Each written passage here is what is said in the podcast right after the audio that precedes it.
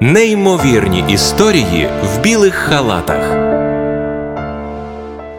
Я називаюся Лариса Костюченко, доктор медичних наук, професор. За основною своєю посадою я завідую педіатричним відділенням західноукраїнського спеціалізованого дитячого медичного центру. Ще маю сумісництво на кафедрі медичного університету Львівського, кафедра клінічної імунології та алергології. І отже ж, моя основна спеціальність за фахом власне є імунологія і ще трохи алергологія. Але у нашому відділенні представлені практично всі складні напрямки сучасної педіатрії. І тому наше відділення, власне, тим і особливе, що воно багатопрофільне, і імунологія це тільки один з напрямків, на якому я розуміюся найкраще, але оскільки імунна система має відношення до більшості хвороб, якими хворіє людина, то звичайно ця спеціальність дуже корисна в нашому відділенні для вирішення складних питань з будь-якими пацієнтами взяти на себе відповідальність за тяжких хронічних пацієнтів, яких ми знаємо, що ми будемо лікувати весь дитячий їхній вік, і ще маємо передати живими і в доброму стані здоров'я в дорослий вік. Це є те реноме нашого відділення, яким ми можемо сказати, що ми пишаємося, тому що знаєте, в дитячій практиці ну полікувати бронхіт, пневмонію, ангіну, отит, ну там далі по списку. Це не настільки складно. Тут часто справиться сімейний лікар. Наш переважний критичний контингент пацієнтів є незрівнянно складніші. Тобто, якщо ми маємо дитину з імунним дефектом генетичним, то ми знаємо, що цей дефект все життя нікуди не подінеться. Його можна виправити хіба шляхом трансплантації кісткового мозку. І наша клініка також до цього готується. Тобто, центр трансплантації кісткового мозку ми плануємо відкривати цього року. Буквально за декілька місяців ми думаємо, що зможемо взяти перших пацієнтів.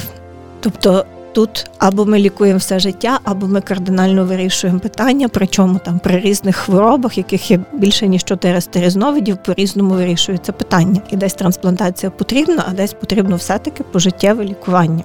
Якщо взяти, наприклад, автоімунні хвороби, як правило, вони нікуди не подінуться, і ця дитина все життя має отримувати лікування. А завдання стоїть так, щоб ми цю дитину в доброму стані здоров'я і в добрій якості життя попровадили в дорослий вік, тобто, щоб вона не загинула в дитинстві, щоб вона мала гарні перспективи на дорослий вік, щоб вона була працездатною, повноцінним членом суспільства, і в дуже багатьох випадках ми з цим гарно, якісно справляємося.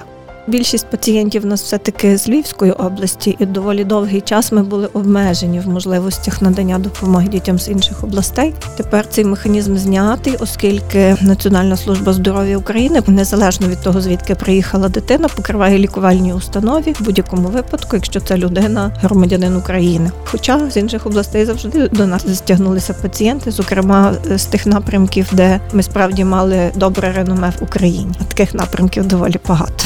Це імунологія, це травматологія, це імунні дефекти. Це знову ж таки різноманітні рідкісні орфанні так звані захворювання, при яких дуже складно поставити діагноз, інколи буває і ще складніше лікувати. І в тому власне відношенні наша клініка має добрі успіхи і добрий досвід. І єдине місце, куди від нас ще можна потрапити в якусь ще кращу установу, то є Київський Охмадит, бо інколи таких пацієнтів, до речі, ну буквально там 2-3 в рік яких ми переводимо до них для вирішення якихось питань, які в нас, наприклад, вирішити не вдалося.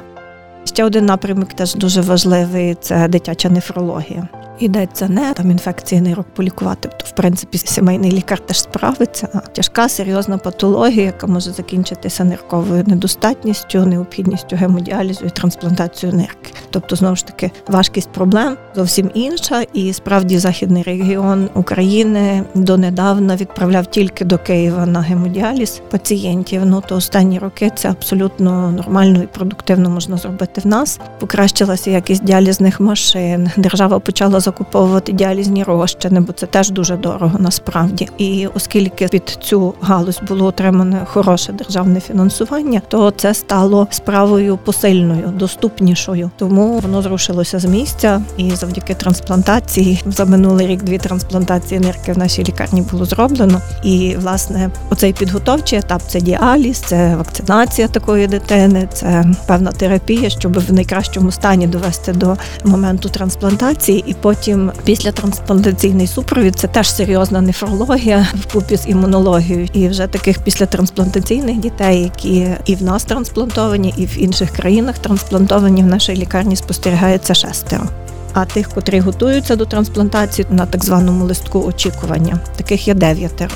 Чи взяти, наприклад, ситуації з дитячим діабетом, це теж у нашому відділенні. Це не є той випадок, коли легко поставити діагноз, поміряв цукор крові і маєш діагноз, тому що ці діти, як правило, поступають в комі в нашу лікарню, і їх складно виводити з того стану, і потім є дуже складний період навчання. Уявіть собі, що якщо дитина має припустимо, віку 2-3 роки, наскільки складно буває забезпечити навіть таку просту, здавалося б, річ, як режим харчування. Цій дитині не просто треба харчові обмеження, а треба, щоб вона їла в певній годині і рівно стільки, скільки їй треба, і тільки тоді доза інсуліну буде відповідати кількості і якості з'їдженої їжі. Тобто, насправді це теж складний процес, де передбачено не тільки сугубо там медичні втручання, а великі емоції, які вкладаються лікарем в процес навчання родини цілої. Одним словом, це справді складно, і тому ми дуже пишаємося тими випадками, коли нам вдається щось насправді вилікувати, і воно обмежується не тільки тільки тим, захотіли ми то чи не захотіли, а тим, чи може це в принципі зробити сучасна медицина. Зокрема, трансплантація кісткового мозку це є шлях до вилікування пацієнта з первинним імунодефіцитом. І, хоча ми не робили це власноруч, поки що ще в нашій клініці, але наших пацієнтів є близько 10, яким це успішно зроблено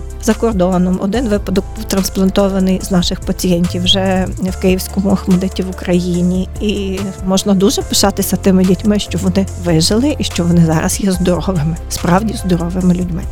Навіть коли ми працюємо з дітьми паліативними, тобто це є діти невиліковано хворі, яким ми допомагаємо якомога якісніше прожити той, на жаль, не дуже великий період часу, який їм відведено прожити, то навіть в тих випадках ми докладаємо максимум зусиль, щоб це життя було якомога довшим і якомога якіснішим. І такі речі, які робить наша лікарня, як, наприклад, виїзди мобільного хоспісу до таких родин додому, це дуже велика справа, так коли ми допомагаємо допомагаємо тим родинам жити з такою дитиною, забезпечуємо їх засобами, дорогими засобами, які потрібні для догляду за такими дітьми. Це складно, насправді складно, і тому випадками, коли ми повністю вилікували дитину, яка мала малі шанси, от власне ті випадки наша найбільша гордість.